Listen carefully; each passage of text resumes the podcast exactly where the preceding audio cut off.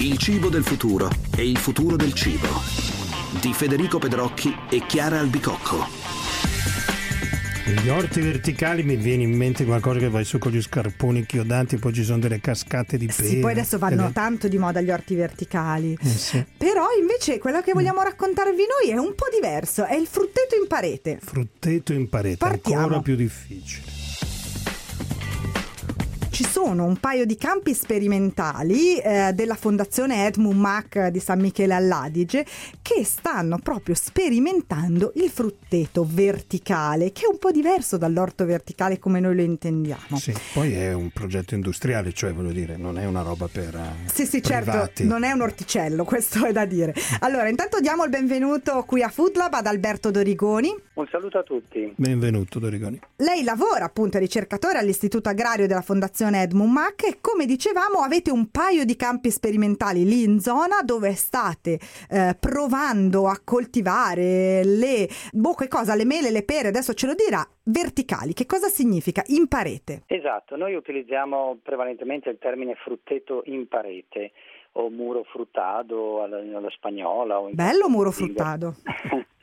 Ma di fatto eh, noi abbiamo queste due aziende sperimentali in cui eh, negli ultimi 10-12 anni ci siamo concentrati molto sulla forma di allevamento della pianta, perché eh, consideriamo che la forma di allevamento della pianta è uno snodo che condiziona tutta l'agrotecnica, cioè tutta la tecnica di coltivazione. Lavoriamo prevalentemente sul melo, ma anche un po' sul pero, però diciamo che i concetti che stiamo applicando al melo e al pero si possono estendere anche, Anche alle altre. piante da frutto. Ecco, ma se fossimo lì in uno di questi vostri fruttetti, cos'è che vedremmo di diverso da un frutteto normale? Allora, mentre in un frutteto normale vediamo che ogni singola pianta sostanzialmente ha una sua identità, assomiglia a una specie di albero di Natale con Mm. uno sviluppo eh, abbastanza rigoglioso, con una forma conica, nel nostro frutteto vedreste eh, sostanzialmente una parete Mm. che come dice il termine stesso rappresenta un continuum, un qualcosa che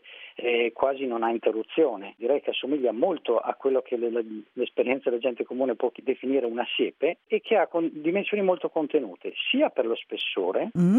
40, 60, 70 centimetri massimo, che anche dell'altezza. Progressivamente ci stiamo abbassando a pareti che eh, sono state definite semipedonabili. Ah, quindi ad altezza pedonabili. d'uomo quasi. Esatto, cioè il frutteto pedonabile è uno dei, eh, diciamo, dei prodotti di questo sistema, è un frutteto dove eh, l'operatore eh, può raggiungere la cima della pianta Tutto con le eh, sue mani.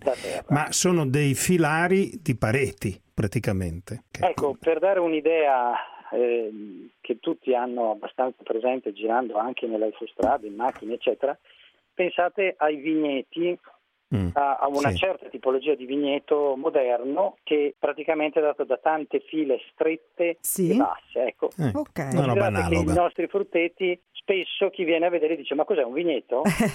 e scusi, quali sono i vantaggi? Perché chiaramente se li state studiando i vantaggi ci saranno. Eh, I vantaggi sono veramente molteplici perché in questo tipo di frutteto eh, innanzitutto è tutto a portata di mano, Mm. non dobbiamo arrampicarci diciamo sulle scale o usare i carri raccolta. Quindi per i raccoglitori, diciamo. È più sicuro. Sì, c'è un discorso di sicurezza, ma teniamo presente che in realtà non c'è solo la raccolta, c'è la potatura, Eh già. c'è La manutenzione in generale. c'è il dirado dei frutti. Tutte queste operazioni normalmente richiedono un carro o una scala. Mhm. E questo si riduce, cioè fa ridurre chiaramente anche i costi, oltre alla sicurezza, come avete giustamente fatto notare voi.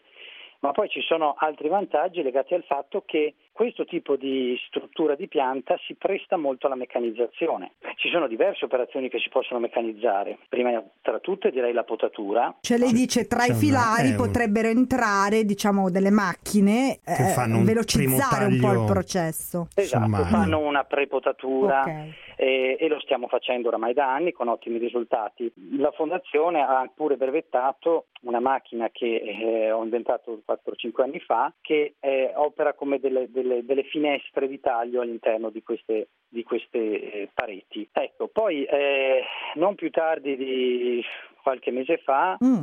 Eh, in un convegno negli Stati Uniti, in Michigan, è stato eh, presentato un prototipo di raccolta robotizzata che oramai incomincia a essere veramente molto vicino a una realizzazione pratica e si è detto subito che questo tipo di raccolta robotizzata potrà lavorare soltanto su un frutteto in parete. Ah, ok, certo, certo, se gli alberi non sono tutti sparpagliati, ovviamente il robot si, riesce a passare si muove a in maniera lineare. Deve essere quasi una pianta bidimensionale. E esatto. poi c'è anche eh, meno manutenzione dal punto di vista, come dire, dell'impiego dei fitofarmaci, della chimica? Esatto, direi che questo è un altro settore estremamente importante perché beh, un po' in tutto il mondo, noi magari ancora di più nella nostra regione abbiamo uno stretto legame tra l'agricoltura da una parte e il turismo dall'altra. Allora è chiaro che se io devo trattare con un atomizzatore che deve sparare a 4 metri e mezzo di altezza il prodotto,